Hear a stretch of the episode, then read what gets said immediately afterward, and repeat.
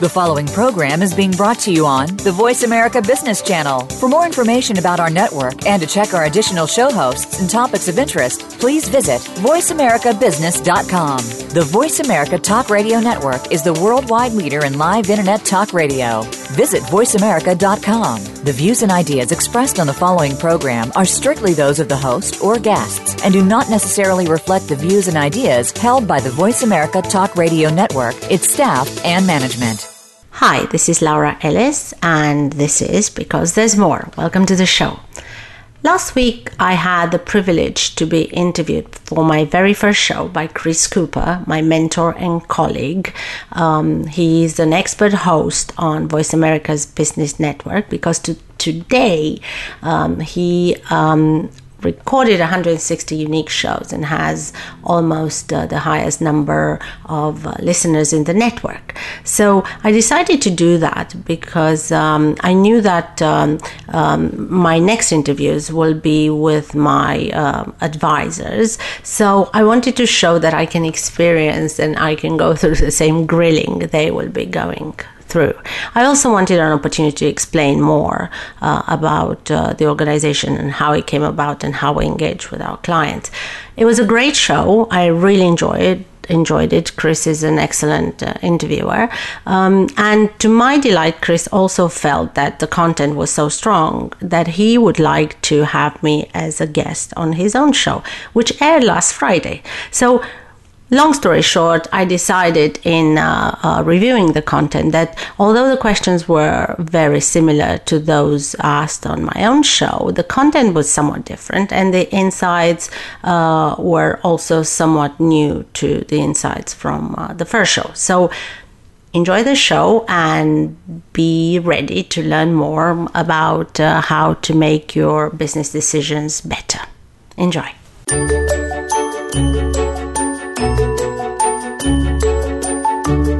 Would you like to know how to make better decisions for your business, your people, or yourself? Do you want to recognize when you make errors of judgment that cause the quality of your decisions to drop?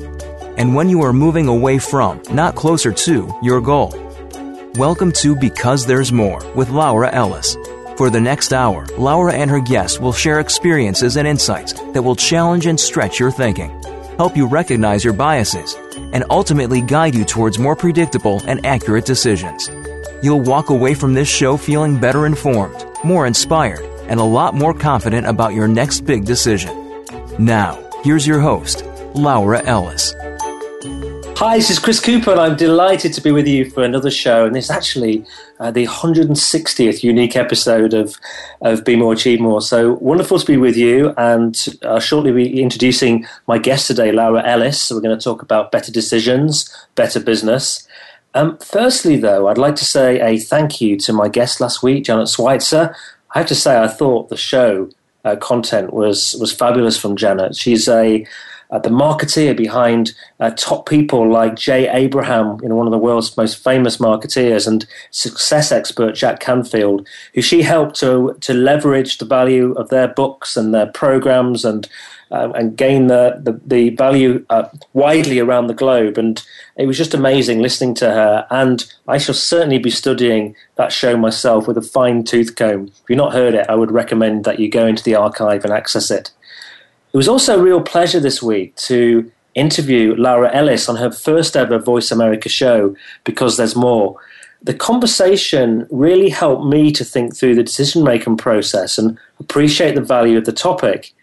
And I remember several months ago Laura calling me for advice, having been a listener of this show, to help her decide whether she would do her show, her own show. I thought that was a really smart thing to do. And it was a real pleasure that she chose to become a client of my elevation program too. So I now feel some real pride, and not only in my own show, but also in Because There's More. And with a late postponement this week to the 3rd of July for Chad Barr, I got an idea. How about if Lara was uh, the guest on my show? Um, because it was so good interviewing earlier in the week, it would be great to do it all over again on Be More, Achieve More. So I'm looking forward to introducing Lara to you and her unique perspectives on decision making, life, and a little bit about her business, Tab. So let me fully introduce you to Lara. Lara Ellis is an innovator. She's a visionary with a career anchored in three vocations educator, business psychologist, and entrepreneur. Dissatisfied by boundaries that restrict potential, Lara found purpose in employing her talent to expand the choices afforded to people. Now, one of the things I find fascinating about Laura is her background as she guided at risk youth in communist Romania to thrive outside the limits imposed by a very, very oppressive regime. So, a really you know, challenging and disturbing backdrop to her childhood experiences. So, we'll ask um, a little bit more um, to Lara about that shortly. She went on to become fascinated by business and built a career in business psychology, uh, facilitating organizational transformations and helping to grow talent. Uh, she is far-sighted and enterprising. I think that sets her apart, and partly with her background, I suspect, um, at odds sometimes with mainstream thinking. And I, I love people who are, you know, outliers and bring in new ideas and thoughts. And that's why she founded Trusted Advisory Board to reshape management consulting and meet today's business needs for dis- differentiation. And the Trusted Advisory Board, TAB for short, creates conditions for senior executives to access a curated network of knowledge to make fast and accurate business decisions. And it fulfills Lara's mission to evolve how businesses are run one business at a time. So, a big welcome to Lara, and um, I hope you're not now regretting that call a few months ago. Absolutely not. I'm so delighted to be here twice this week. Uh, it gives me a chance to actually undo the buzzing from the first uh, first show where uh, you know my uh, my connection, my audio connection was not very good. So this is exciting to be here. Thank you for having me, Chris. Oh, you're welcome. And it was it was wonderful to have the opportunity to be on your very first show, which uh, and interview you um, earlier in the week because uh, that that first show you never forget um, so thank you for that opportunity. So Laura, do you want to tell us a little, a bit about your background in Romania and maybe you know a bit about this uh, this regime because many people listening to this show won't have experienced that kind of a backdrop. You know, what was it? What was it like? Yeah. Yeah, absolutely. Um, and I have to tell you that I left Romania in uh, 1990. Uh, so it's been a while. And sometimes when I look or think back, I wonder myself if it was simply a dream because so many things were weird when you compare them to the lives of people who live in the in the Western world. So um, it the life the uh, while I was growing up in Romania, things have changed there very much. I mean, uh, I'm sure you heard of our uh, leader uh, Ceausescu. He was in power for a very, very long time, almost um, uh, 25 years, and uh, um, initially he was considered a good communist. I think he he started, uh, uh, you know, with a desire to help the people. But I guess what happens, uh, and and you know, my whole business is based on decision making. Um, his whole decision making became biased and skewed by the power he was uh, absorbing into into his position, to the point that uh, you know we became a country of of absolute followers and people without identity and people without any um, any desire or willpower you know and we all became victims. And i, I often watch uh, um, romanian movies that uh, win international awards and i look at them and i think oh my god it, it kind of it totally uh, stripped us of of civilization and, and everything else. So um, i don't know how much detail you want to know about how he ruled, but uh, the extremes in that society were uh, were unbelievable. I remember, if I may share a quick story, at the time uh, after he was uh, caught and uh, when after the revolution, and he was actually being hounded and found and then shot. They were um, going through and televising. Um, they were going through his properties and televising, you know, the the possessions that he had. I mean, the guy was a complete megalomaniac. Um, and, and he had, for example, um, uh, uh, balances made of solid gold for uh, to weigh his dog's food. I mean, every oh. single oh. piece of cutlery and crockery, uh, you know, was of fine china and, and gold. And and yeah, his um, uh, he was weighing the dog's food in um, scales of uh, made of solid gold while yeah. lots of people were starving. Yeah, yeah, yeah, absolutely. I mean, I uh, I was a school teacher in a in a poor part of the city, and uh, in all fairness, I was quite privileged because my mom was part of the uh, nomenclature, so my life was completely different to other people's. In fact, uh, when I became a teacher um, in this poor uh, area of the city, it shocked me how how those people were living. My my pupils, which were I was a teacher for six to eleven years old children, uh, my pupils pupils had never seen an orange in their lives and uh, uh, never seen chewing gum or, or blue jeans um, or uh, bananas. And, and why I'm focusing on bananas and, and oranges, Chris, you'll find this very interesting because on an external or international index, uh, we were figuring as um, one of the highest exporter of, um, of fruits, of uh, uh, oranges and, and uh, uh, lemons. And don't ask me why, but the whole communism uh, period was a huge lie. So, oh, so that yeah. was um, that was because Ceausescu was basically selling all of your agriculture yes. and your industrial production um, to to help uh, the foreign debt problem and leave the country with nothing starving absolutely. And and what what made it worse i mean um, there are things absolutely that i can uh, look back and i thank uh, for having had that opportunity. I studied two languages since the year since the age of three years old. I had uh, in, in kindergarten i studied both english and french and i continued to study them for 12 years. So the education system was very strong. Um, i guess a way to give something to us uh, but not nothing else. Uh, but but what was interesting was that um, uh, you know uh, we had a very well educated society that had uh, um, access to nothing material, so we fed. Uh, off the you know the ideas and the dreams and the American and British movies most of the time. Mm. And then you yeah. had you had uh, you know things like the Securitate, the secret yeah. police, which uh, yeah. you know I've, I've, heard one of the most brutal forces, yeah. police forces in the world. I mean, how did that? Play well, um, what, what? It, it's interesting. I have so many stories, Chris, that we could do two, three shows just on that. But um, um, the, the, the problem was that uh, I, I think people became so afraid that they were making decisions based on fear, and most of them uh, degraded them as human beings and degraded the the uh, interpersonal uh, relationships as human beings. So there are a lot of there are a lot of uh, spies or um, grasses between us and amongst us. Sorry, and you didn't really know who they were. You just knew that they are everywhere. So it was very difficult to express a thought or say something, uh, uh, you, you, know, because the, the most uh, absurd and, you know, benign thing, like making a joke about Ceausescu, uh, could have some bad repercussions. There were, there were people who would uh, make such comments and then they would never show up for work ever.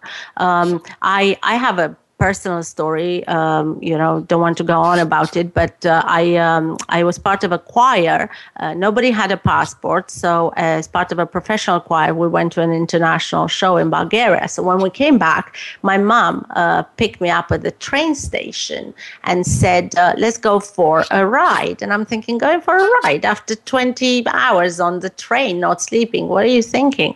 So we went into the woods um, and uh, my mom uh, uh, stopped the car in the middle of this the woods. And she said let's take a walk. She had never done that before or ever since. And we walked and then she said what have you done? And i said what are you talking about? She said well you, have done something because they've come to see me while you were away. And they said is she coming back if she's coming back, you need to send her to talk to us and hopefully we can do something about it. And my mom was quite senior in the nomenclature. So, uh, in spite of that, we could never find out what it was that I was being accused of. Long story short, I was being followed for two years every day. I was never stopped or asked anything but friends of mine were taken in and interviewed. So I lost a lot of friends around that time. Uh, later on, there was a rumor that um, I, I never knew. I never knew what it was. But later on, the rumor was someone told me that apparently I was running an underground radio show, which is quite funny to think now that um, uh, I've started one. Maybe maybe they had uh, you know some powers of vision to uh, anticipate that will happen. Yeah, so it was a crazy world. My word. So now, now you can run one overground. You can absolutely, absolutely, yes, yes. So, so the ability to make decisions then was hugely impacted yeah, no. and and I and I think uh, you know uh, I say to my clients, uh, uh you know that um, everything you have, uh, you um, you have physically and you possess intellectually, um, has the ability to be a plus or a minus It's very much how you use it. So um, there's many things that i was impacted by. So i learned not to trust people. I learned fear. Um, i learned um, uh, lack of loyalty. And i learned to pretend uh, i'm someone that i wasn't. Um, but at the same time um, i also um, uh, realized that the sparsity and the challenges in the system caused me and other other compatriots of mine to develop somewhat uh, stronger resilience and uh, ability to problem solve or, or stronger critical thinking, if you wish. In, in societies where uh, things come more easily, one does not need, does not require uh, that much, uh, um, not that much thinking, but that much problem solving of problems that sometimes uh, appear impossible to solve. I mean, um, it is very unfortunate. I, I uh, travel to Romania now, and I, I'm unfortunately, they have this hang up uh, uh, with you know the mindset. It's still very communist. In fact it's even worse because a lot of the time what you see in all of us those who the have nots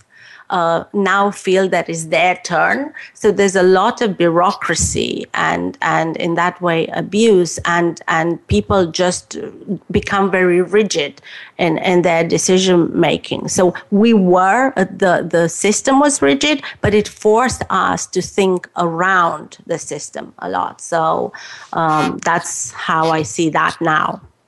So uh, you know having had your decision making process when you're very sort of limited really. You've now you've lived in the UK and you now live in Canada, and I wonder, you know, does in, in these environments where you've got the greater ability to make your own decisions, uh, does that actually, and you do so in individual, at an individual level and at a business level, does that actually create greater challenges because suddenly you have to make more decisions?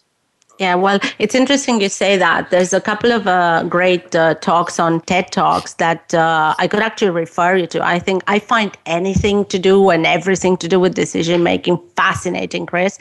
But uh, there's a, a, psychologist called Barry Schwartz uh, who talks about the fact that the freedom of choice has made us, um, has not made us freer, but more paralyzed and more dissatisfied. So, because people put so much pressure on themselves when they make that choice, feeling that that what putting so much weight on the choice in and of itself that they actually become um, become paralyzed in making the choice. Once they make the choice, then they become dissatisfied because uh, there's this tendency in our brain to to hold on to things that are not good, to the negativity part of it, to seeing things in a worse uh, uh, perspective, um, and, and, therefore, once we make the choice, we feel um, somewhat that we've left something better on the table. So there's a couple of people, Barry Schwartz and Sheena Iyengar, uh, who talk about how can we make better choices because the, the amount of choice doesn't really work for us. I guess you also in, in this sort of environment where if you do make good choices and you have a sort of clear vision, you can you can um, move forward and succeed. But if you if you're if you're not there yet, it can also be a frustrating place when you look around you and see other people who have. Yes, absolutely. And and you know, you talk about making the right choices and moving forward and succeeding. One of the um, many reasons that uh, I started Tab is just by, uh, because of of uh, watching my clients um, having the dedication, having the smarts, having the experience, and uh, putting everything, throwing everything into into the game to succeed either for themselves or the organization. Yet still somewhat missing it because they still don't know. It's hard when you're in the middle of it to see what's that little thing that may make such a, a, huge difference. Absolutely. Well, we're going to go to commercial break now. And after the break, we're going to really start to get into decision making. And I found this. You know, really fascinating conversation early in the week with Laura. So uh, do stay on and uh, and learn more about decision making and the decision making process. We'll be back with you again in just a couple of minutes.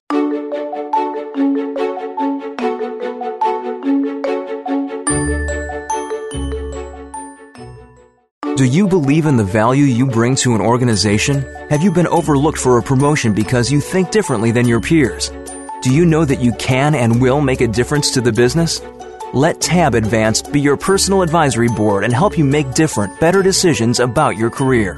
Our team is customized to your successful advancement and hones in on when, why, and how you make those decisions. Build a more fulfilling career. Contact us today at advance at trustedadvisoryboard.com.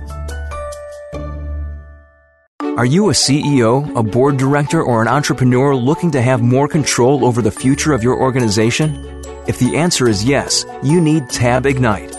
Our approach is unique, intelligent, and it works. Our solution is exclusively positioned to guarantee the results you seek for your business because we make it simple for you to tap our advisor's expertise and experience and make accurate business decisions. Ask Tab Ignite to work for you at tabignite at trustedadvisoryboard.com and make your next decision the first of many best decisions for your company.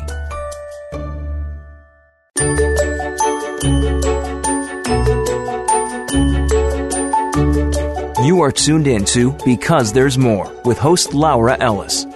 To connect with our program today, please send Laura an email to lellis at trustedadvisoryboard.com.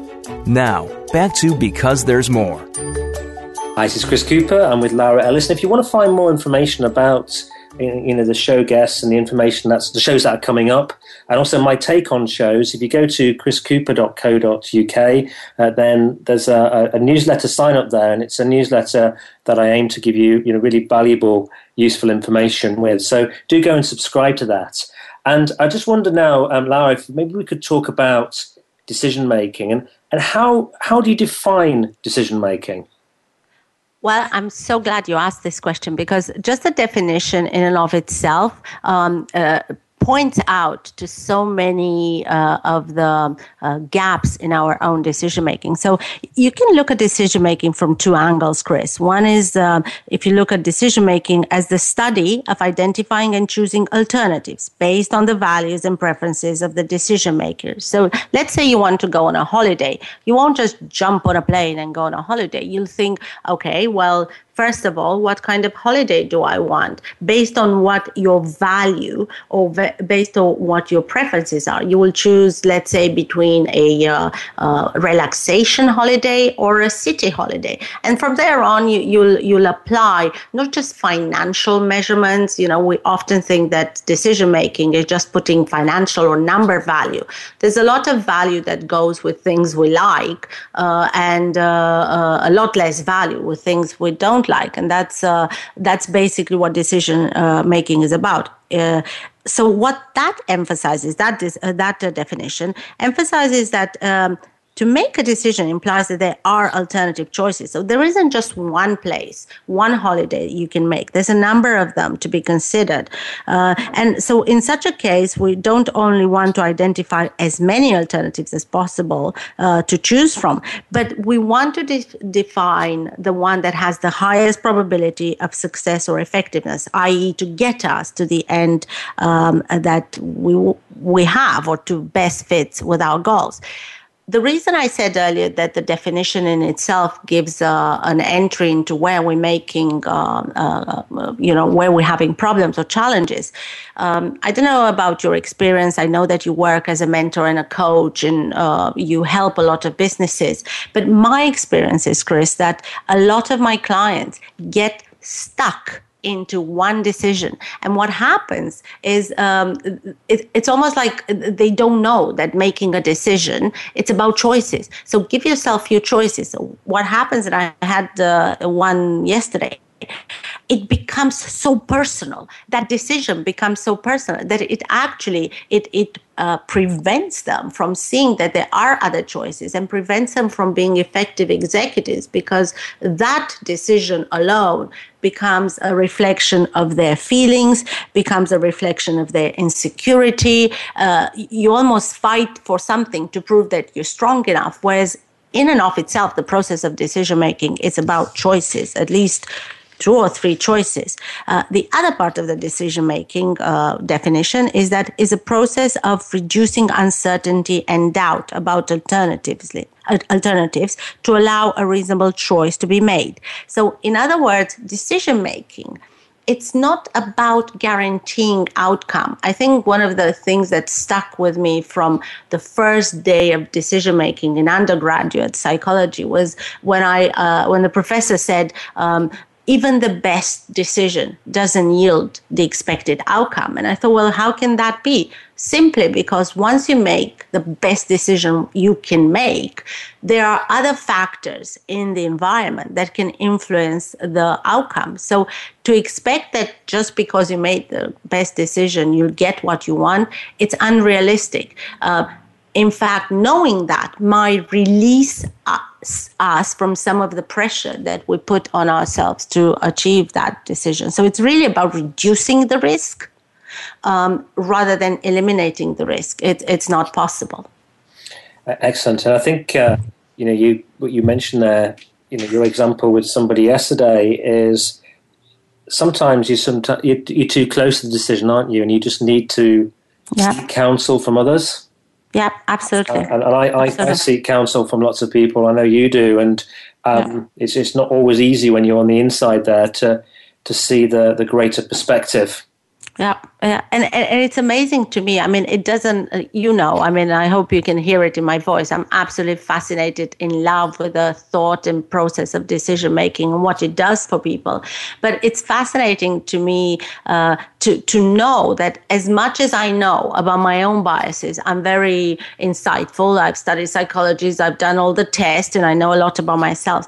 It's fascinating when I, I go through a process of decision making that later I, I evaluate to realize how off I could be because uh, there is almost nothing that can help you be um, 100% accurate to the process of decision making because so many other things come into it. So working in a in a group of peers like in your group your elevation group i mean it, um, you know the group that you run tap uh, the uh, where a group of us uh, discuss certain issues and, and make kind of decisions for our businesses with uh, the input of, uh, of our other people in the group. It's just fascinating how much it can change your own decision and how much it helps you realize that you may have been off or you haven't considered something so important that may change your decision 360 degrees. I, think uh, yeah, I think you're right. That's that's why I have the the element with people as part of TEP where I do some one to one work with them, but then I also have the group dynamic because what I recognize, I, I do not have a monopoly on ideas, and uh, other people can bring so much more to you know a decision and a journey than just myself. So you know, balancing both, I think yeah. works. You know, the, the experience that I've got with somebody based upon where they are at the moment, but then having the group dynamic um, adds adds so much more. Um, yeah. Because there's more. Yes, absolutely, Chris. a bit of a radio show, call that. Yes. so, what, what problems do you see in business through poor decision making? Well, um, so one of the things that I mean, one could see the immediate, uh, you know, the immediate problems if you think that a, a, lot of the things in business have an immediate outcome. So, um, one answer is like um, selection, selection of uh, selecting executives. Like uh, the process of selecting. I have an industrial psychology background. There's a lot of science behind that. I studied for four years, and then I spent another seven years doing it. So there is a, one could not expect that a, a CEO would have had the same expertise that I did in selecting someone. So most of the times, those selection decisions are made on the wrong information, on, on the wrong skill set. And we all know what's the impact to the bottom line of making the wrong hire. Uh, but that's more of an obvious one. In my perspective, and, and this is again why I created Tab, is that ultimately you can connect every poor uh, business outcome to uh, bad decision making or poor decision making at some point in the process. And, you know, because the process of decision making is complex and we are complex, uh, there's always uh, a point where things can go wrong. Yeah, yeah. So I think I think in that recruitment example, what I, I certainly found with uh, with recruitment uh, is often people don't recruit specifically to the to the job description that they need. They often recruit based upon finding someone like themselves who they like. Yeah, uh, absolutely. Uh, and it might be that it's an opposite personality type that you need in that you know specific role because it's yeah. you know it's maybe a role that you're out of your flow yourself or you know you have a gap in. So, um, I mean, how how do you know though when you have made a great decision? Um, well, I mean, theoretically, uh, uh, a great decision is the one that is bringing you uh, um, most closely to the outcome that uh, you're looking for, right? So um, normally you will get what you're looking for by making that decision. Um, the way to make a better decision and, and again it, it all depends of the of the nature of the decision. I mean we make decisions every single moment of the day uh, and most of them are, are very easy decisions to make and we make them without even knowing that we made a decision you know like the choice of words or or recognizing that that's a car and we shouldn't cross the road. That is a decision in of itself but we don't think of it as a decision making a decision. But when it comes to more complex decisions, um, it, it is a lot um, uh, better if one uh, allows the time necessary in order to um, um bring together to gather the relevant data in order to balance one's thinking style and mindset with different advice and, and other people. And those are all elements that are likely to elevate uh, the quality of a decision making and bring it closer to achieving the final outcome. If um, um, did that answer your question chris? I think, I think it's yeah. um, i think it to do i think you well again i think it's uh, you know, I wonder if, if sometimes you know, great decision might be, you know, might be a feeling or something that you see around yeah. you as a result. Uh, I, I, wonder if, uh, you know, if, if you, I always, I, th- I always think that you're, you know, what's around you at any one point in time is as a kind of a mirror reflection of the decisions you've made over the last couple of years. Yes, so.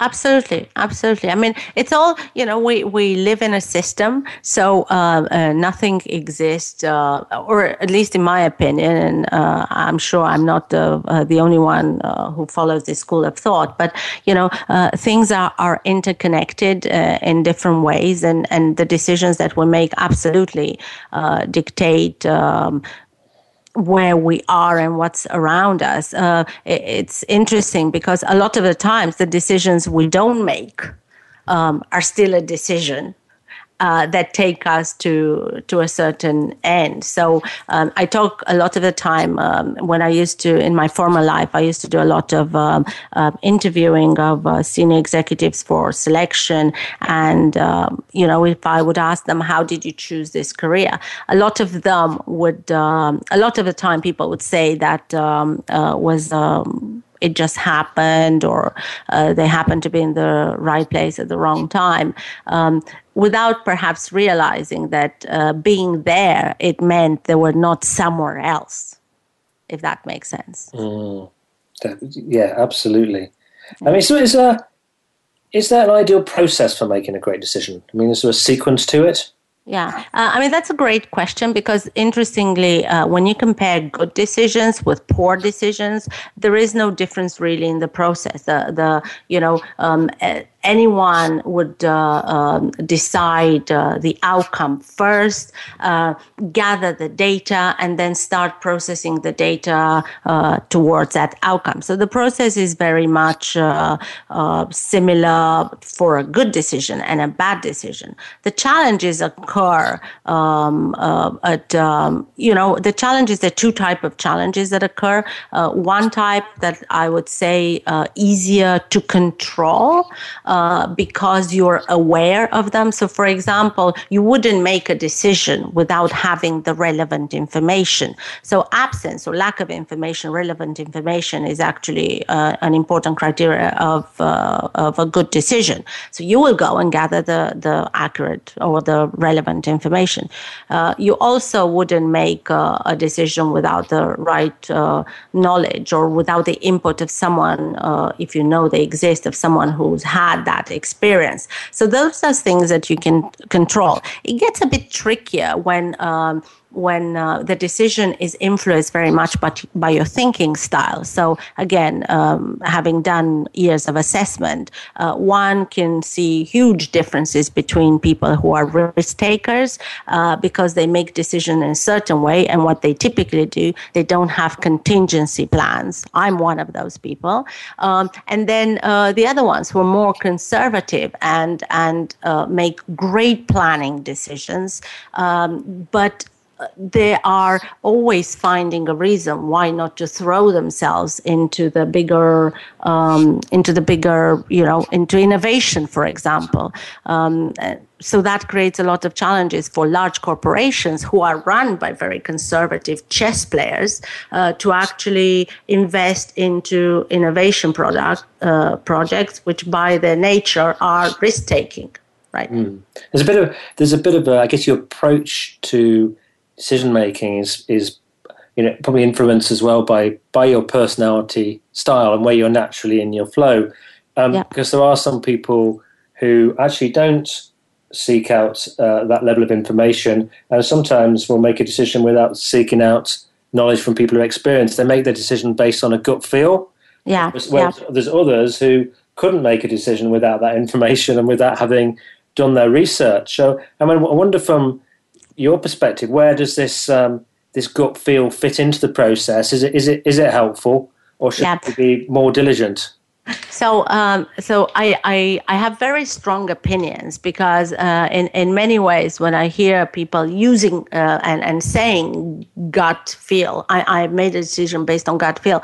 My gut hurts because it worries me. uh, but but if I translate gut feel as being intuitive thinking, um, uh, very few people know that there's two type of intuitive thinking. There's the expert intuition, and what I'm I'm referring to, for example, if you're chess master, uh, it, it takes you, you start to see the, the game of chess in a different way than you and I, Chris, would look at it, right? Yep. So it, it, doesn't take long uh, for you to, to predict what's going to happen in the next uh, two, three moves, where someone who hasn't done it won't have that ability. So that the expert intuition becomes more a matter of memory. It's a recall. You you go in your brain, you remember where you've seen it, and then bang, you've got it. So that's great. The problem is just because you have the expertise in that or you're an expert doesn't mean that you have expertise in other fields. And I've assessed a lot of finance people, for example, uh, in the past who would jump to conclusions nothing to do with finance and, and be wrong because they became overconfident on their expertise. Uh, the other part of gut feel is simply guessing. Um, and that is dangerous because it's just a matter of chance. Like it's like throwing up a coin, and the chances of it coming heads or tail is 50 50. It's gambling. Yes, it is. It's gambling, isn't it? I suppose people do that on shares and uh, and the roulette wheel. Uh, yeah. So I, I, think there's a really, really. We're going to um, go to commercial break in a minute, but there's a really important point there. That's you know, what is your intuition based on? Is it based on years and years of knowledge, which have, uh, are sort of sitting there in your subconscious? So then, when you reach for that intuitive decision, it's uh, very likely to be a good one, or is it um, just a, a gut feel that's not got any firm foundations, uh, and yep. therefore you definitely need to seek that information and the knowledge. Um, yep. Is is that a fair summary? Yes, absolutely absolutely and and what's trickier is that you can be an expert and after years of being right you start being right about things that you know nothing about yeah, or you think you're right. You start making uh, uh, statements that make you believe you're right about things you don't know anything about, and then it's just a guess. So that's equally dangerous. Uh, so you're, you're assuming that you know the answer. Yes. And, yeah. And people say assume that um, you're making an ass out of you and me. I think that's what. Yes. That's what yes, that's what they say. well, we're going to get a commercial break now, and after the break, we're going to look at some of the traps that we've got to be careful of, and uh, and, and, maybe um, you know, the kind of people that we need to look for to help us to make better decisions. So we'll be back with you again in just a couple of minutes. So do join us after the break.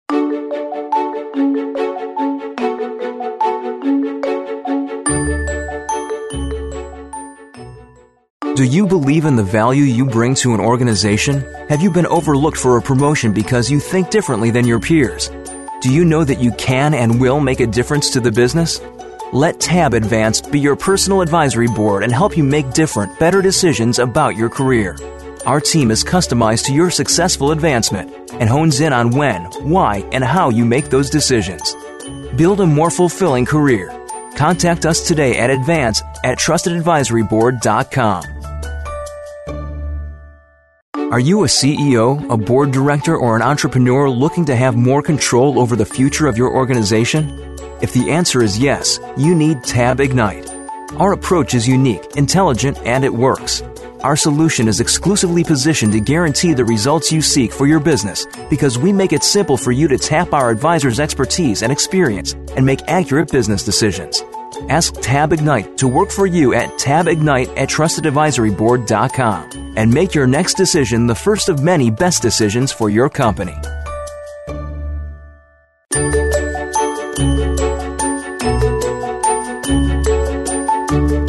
You are tuned in to Because There's More with host Laura Ellis.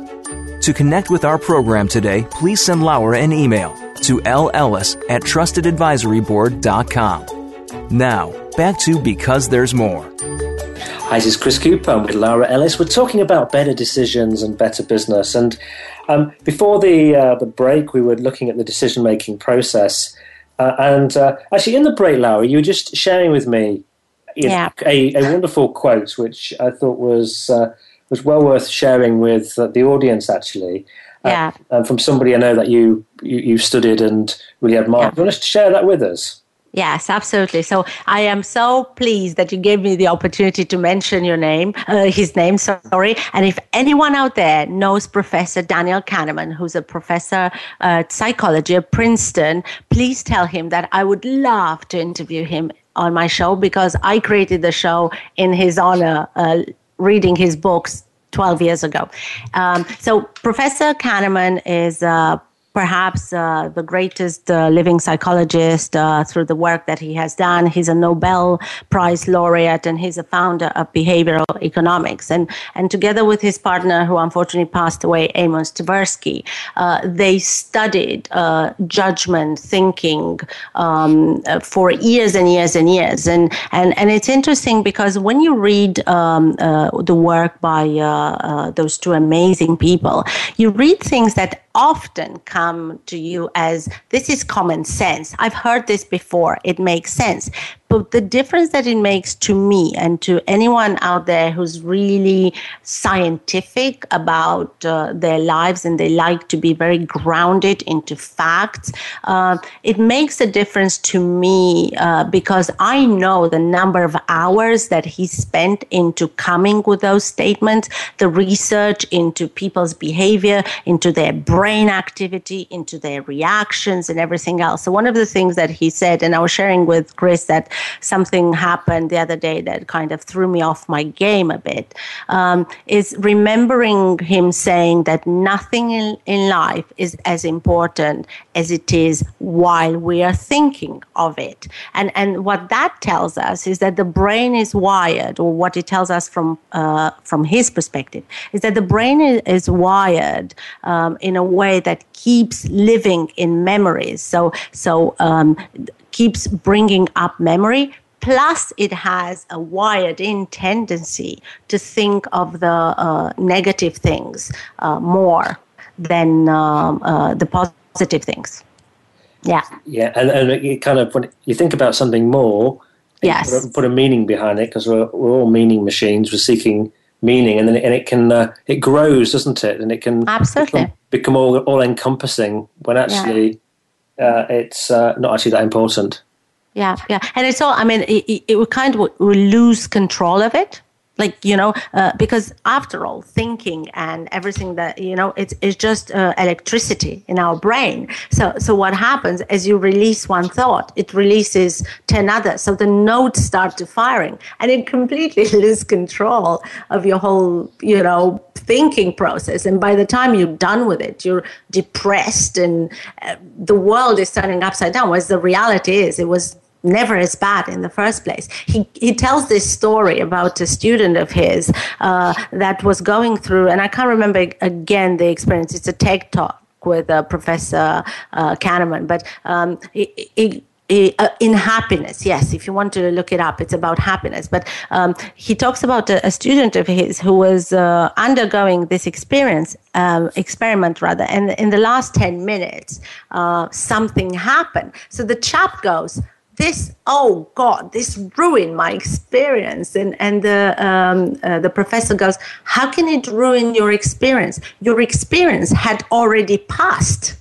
Like how can it ruin it? Because it's gone. Mm. uh, it, it's your mind that is affecting what has happened. And it was happening nothing was ruined. I mean it's it's amazing what we do to ourselves honestly. I sort of, little technique I do when I've got things out of proportion is I kind of imagine yeah. myself in a in a spaceship just approaching Earth and looking down on the globe. And then I ask myself the question is it really that important in the scale of things? yeah, no, just, it's amazing. Yeah, it's amazing to have that ability because a lot of the time we don't even realize that we are. Uh, and the reason for that, if I may, very quickly, um, uh, you know, uh, Professor Kahneman in his book Thinking Fast and Slow, he describes our mental activity in terms of two different characters, system one and system two. And by the way, he does that because, again, our brain is wired to accept or, or uh, take in information uh, in the form of story a lot uh, more easily than it would in disparate information. So there are no system one and system two in the brain, but he's creating those two characters for us, the readers, to remember it better. Uh, so he describes system one as the, the system that uh, is active all the time. We use that one for thinking and operates automatically and quickly with little or no effort uh, as uh, whatsoever, uh, and no sense of voluntary control. Where system two is the one that allocates attention to effort, uh, uh, you know, to um, choice, to computation. Um, but what happens most of the time, it is our system one that takes over the thinking. And in most situations, we are right because we've done through, we've been through those situations. It's a quick, easy decision. Uh, we are making the right decision. But in other situations where a complex decision needs to be done, it is incumbent on the system one to call in system two, to wake it up and say, come and help me with that. Unfortunately, outside of our knowledge, system one still jumps in to solve a complex problem because it substitutes the complex problem with a much simpler problem, and we don't even know that that is happening. So he gives this example of a, of a chap who went to um, a, a, car show and he came back and shared with Professor Kahneman that uh, he's invested a lot of money into uh, Ford uh, stock. And um, he was asked, Well, how did you do that? And he said, Well, because it's going to do well. Uh, in reality, he had no way of knowing that. It would have required complex decision making, analysis of stock price. But what in fact he decided on, he decided on the fact that he liked the car, which was very much a system one decision. Mm. Fascinating. You have to go back and study this interview. I think there's uh, a lot, lot to think about. Yeah, um, yeah. I um, just sort of mindful of time. We've got about five minutes before we need to wrap up, and I wonder, you know, what sort of people should we find to help us make better decisions? Well, I, I wish I had a, a straight answer to that. Uh, the reality is that uh, uh, the reality is that it would help to ask different perspective from people who are less like yourself, uh, which is why uh, there's a huge problem with uh, white male boards of director uh, everywhere in the world, and for sure in North America, um, because once you are surrounded by people with uh, uh, similar thinking, your decision making doesn't get as challenged as if you are surrounded by people with different ways of thinking. And believe it or not, just a difference in gender uh, will stretch uh, that decision making style uh, a lot more. In fact, when you are people like yourself, you're surrounded. Um, uh, there's a professor at MIT who calls the the echo chamber effect. You're really just resounding your own decision. It keeps hitting walls, but it's really the same. So it is important that that you do seek counsel from people with different backgrounds. However, uh, the you know um, information from your field is also important when you um, when you make a decision. Um, information from other fields could be uh, relevant, but in different ways. And then on top of it, uh, you know, someone with understanding of psychology and cognitive processes to tell you, well, you are a bit of a risk taker. I think uh, uh, you are coming at it from the wrong angle and maybe you should consider this and that um, that would be a great uh, you know combination of someone from your field someone from a completely different field and different orientation of thinking and someone with some knowledge in cognitive processes i think that's sometimes why people you know, in, in companies, for example, you know, do need do need people like us to go in yeah. and and challenge and see something things from a different perspective because they do get stuck into their you know their Absolutely. habits and way of doing things, don't they? Absolutely, absolutely. Um, I mean, you have um, you have uh, this organisation um, tab that you're you're developing mm-hmm. and growing, and uh, you know how how does it help make people make better decisions, and who are your advisors? Yeah, well, what Yeah, what we've tried to do, Chris, is just to play that uh, personal advisory board uh, in a virtual way. So basically, when people need to make a decision, they have access to someone uh, to actually plug in uh, the information a- as it's needed. So if you think of someone completing a puzzle, um, they don't even know what's missing from their puzzle, uh, but they need to complete the picture. Without the right pieces, they will complete the wrong picture. And and our role is to come in, and that's my vision. Our role that we come in uh, and we just uh, help them see what's missing and help them get those pieces. So that makes uh, makes makes sense. And you're just um you, you know just in a sort of minute, your people. Yeah. You you have uh, people in your advisory board who are you know yeah. senior roles in companies, aren't they? Absolutely. Yeah, absolutely. So I created this dual layer. So there's a, la- a, layer that works for my organization that that interfere interacts directly with the client, but then I have the experts behind me that give me the the field experience, the the tenure, the expertise, the running the company, being finance people. So all of those people are actually employed and they are facing similar challenges and similar decisions that my clients do. And uh, it's been an amazing uh, way of actually allowing uh, business leaders to make faster decisions because what our organization does uh, give brings to their fingertips the right information or right example for them to make the, that decision that much faster and in the right direction. Excellent. I wonder now, do you, do you have any final messages that you'd like to leave us with? Yeah, I, I, think that in spite of everything I said, I don't want people to think that uh, we're not good decision makers. We are, uh, but to also be aware and and uh, have an interest, seek uh, seek to understand your own biases and how you trap yourself, and and find ways as much as you can to to balance those out because we do have the control uh, to do that. And uh, keep in mind, and don't kill yourself if your decision doesn't pan out because there isn't any decision. Um, if it is a decision, then you can't control it 100%. You only control it if it's an algorithm. So I think I think the point you made uh, you know earlier about you know a not making a decision is a decision because yeah. sitting on that fence it can be a painful painful place to be. Um, but actually, the consequences of that could be significant if you just ignore yes. something, pushing under the carpet.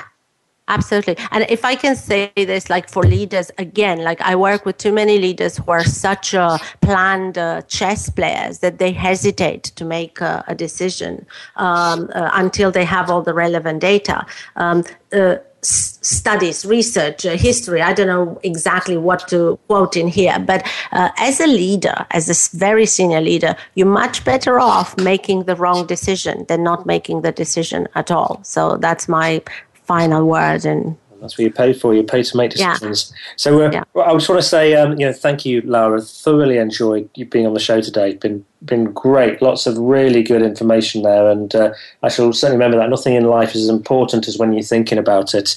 Um, so uh, th- thank you so much. If you want to find out more about Tab, go to trustedadvisoryboard.com. If you've got any questions or feedback, please send them to me. You can send them to chris at chriscooper.co.uk.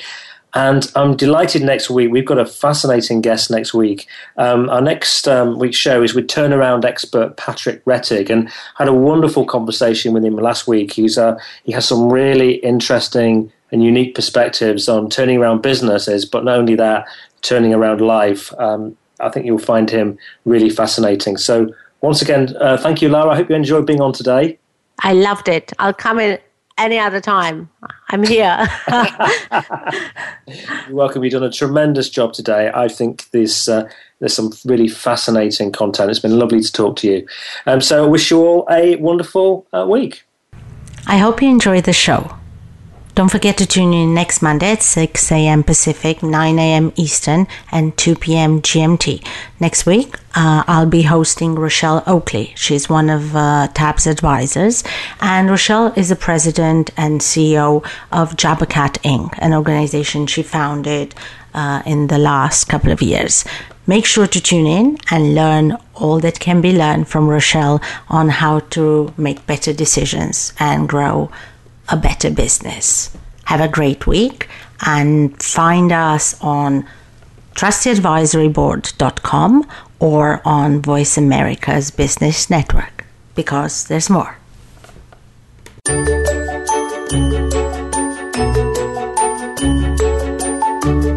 We hope you've enjoyed this week's edition of Because There's More.